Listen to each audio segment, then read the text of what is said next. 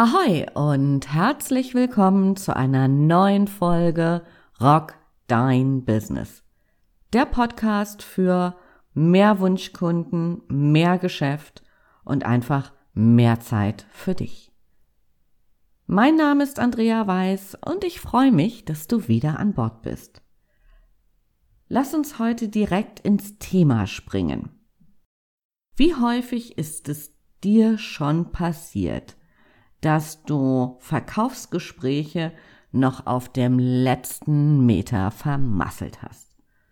Du hast während des Gesprächs so ein richtig, richtig, richtig gutes Gefühl.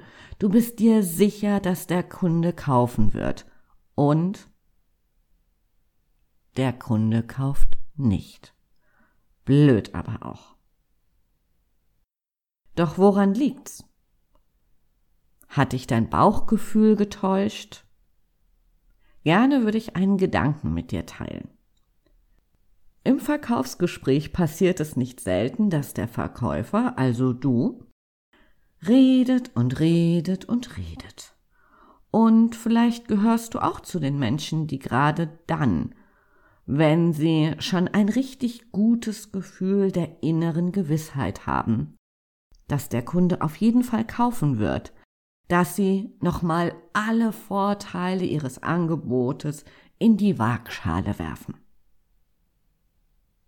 Das kann man machen, ist aber, wie du vielleicht aus Erfahrung weißt, nicht unbedingt zielführend.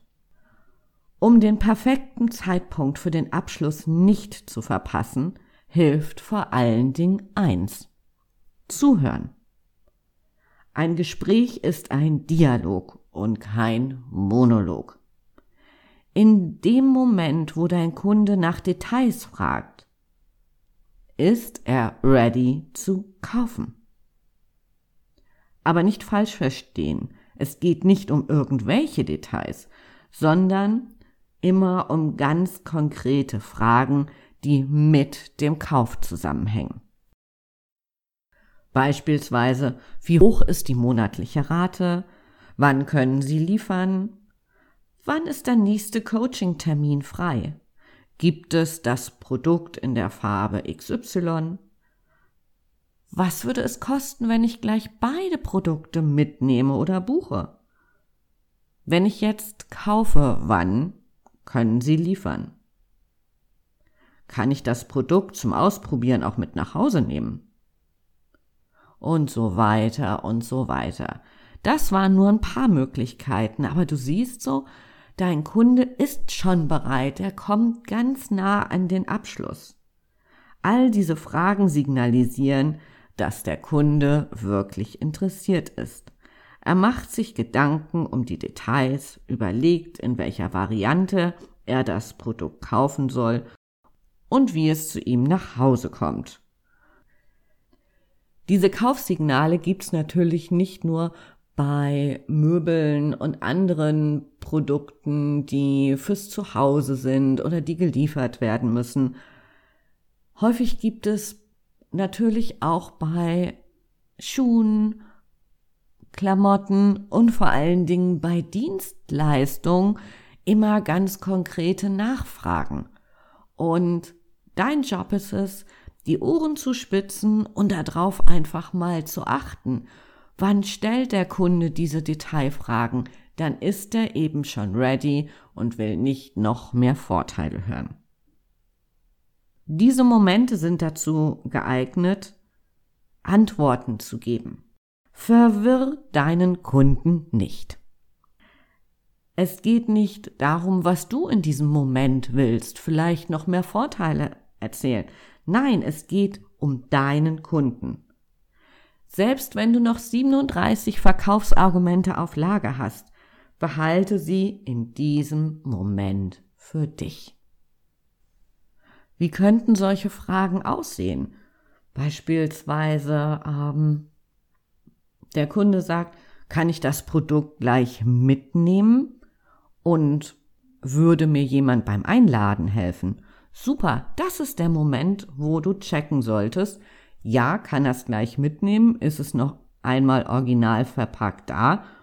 Und natürlich wirst du ihm helfen oder einer deiner Mitarbeiter, weil das treibt diesen Kunden gerade auf. Ich will das Produkt haben. Ich würde sogar sofort mitnehmen wollen, aber ich schaffe es nicht, das Ding alleine ins Auto zu bringen. Super. Der ist ready zum Kauf. Er braucht nur noch ein bisschen Hilfe. Wenn der Kunde sagt, na, wann ist denn die nächste Möglichkeit mit dem Coaching zu starten?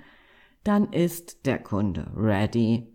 Und es geht nur noch darum, einen Termin zu finden. Der hat's nämlich in der Regel, wenn er sich für, wenn ein Kunde sich entschieden hat, dann möchte er schnell und nicht noch ewig warten. Das gerade waren schon ganz konkrete Fragen. Manchmal sind die Fragen deiner Kunden aber nicht ganz so eindeutig dann ist wirklich genaues Zuhören von deiner Seite gefragt.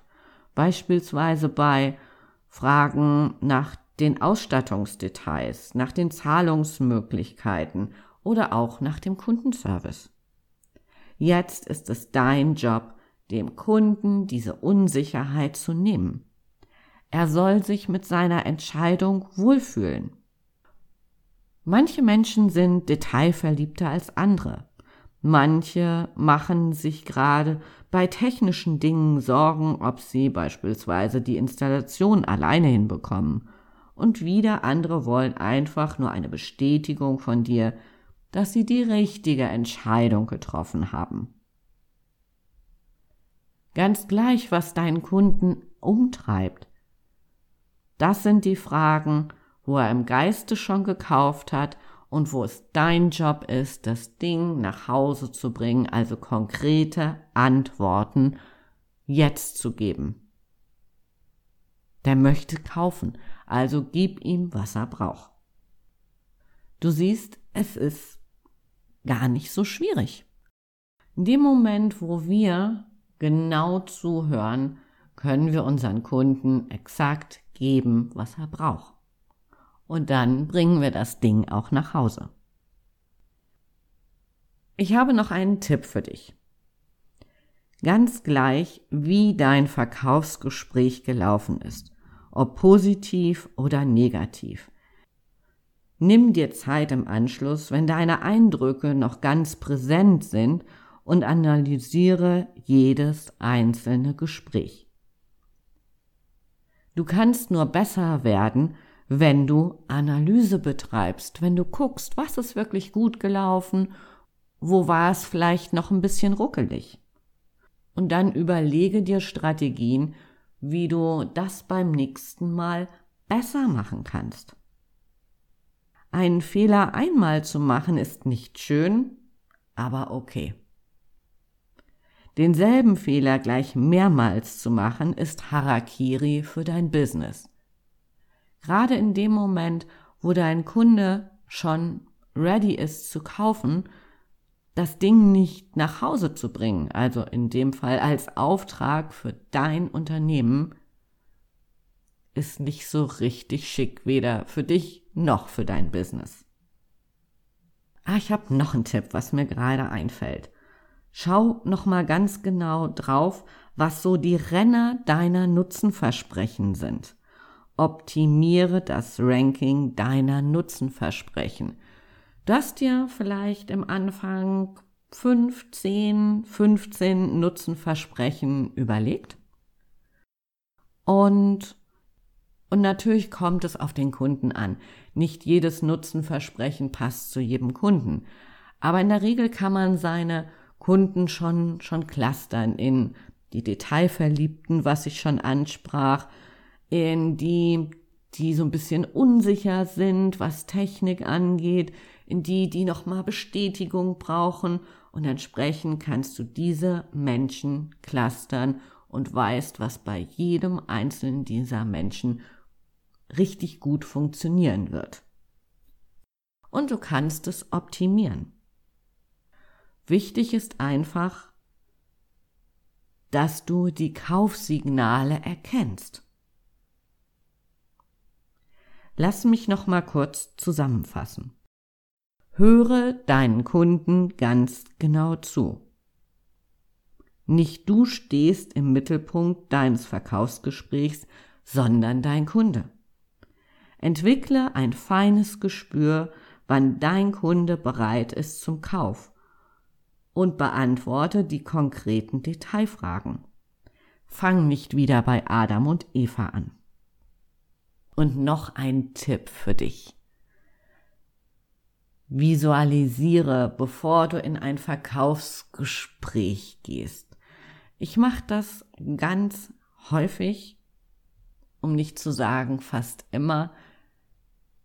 Ich gehe in diese Situation rein, in diesen Moment, wo der Kunde kauft und ich visualisiere, dass er bei mir kauft und wie ich mich dann fühlen werde, wie so der Enthusiasmus bei mir ist, ähm, ja, wie einfach diese unbändige Freude ist, wenn ich eins meiner Coaching-Produkte verkauft habe.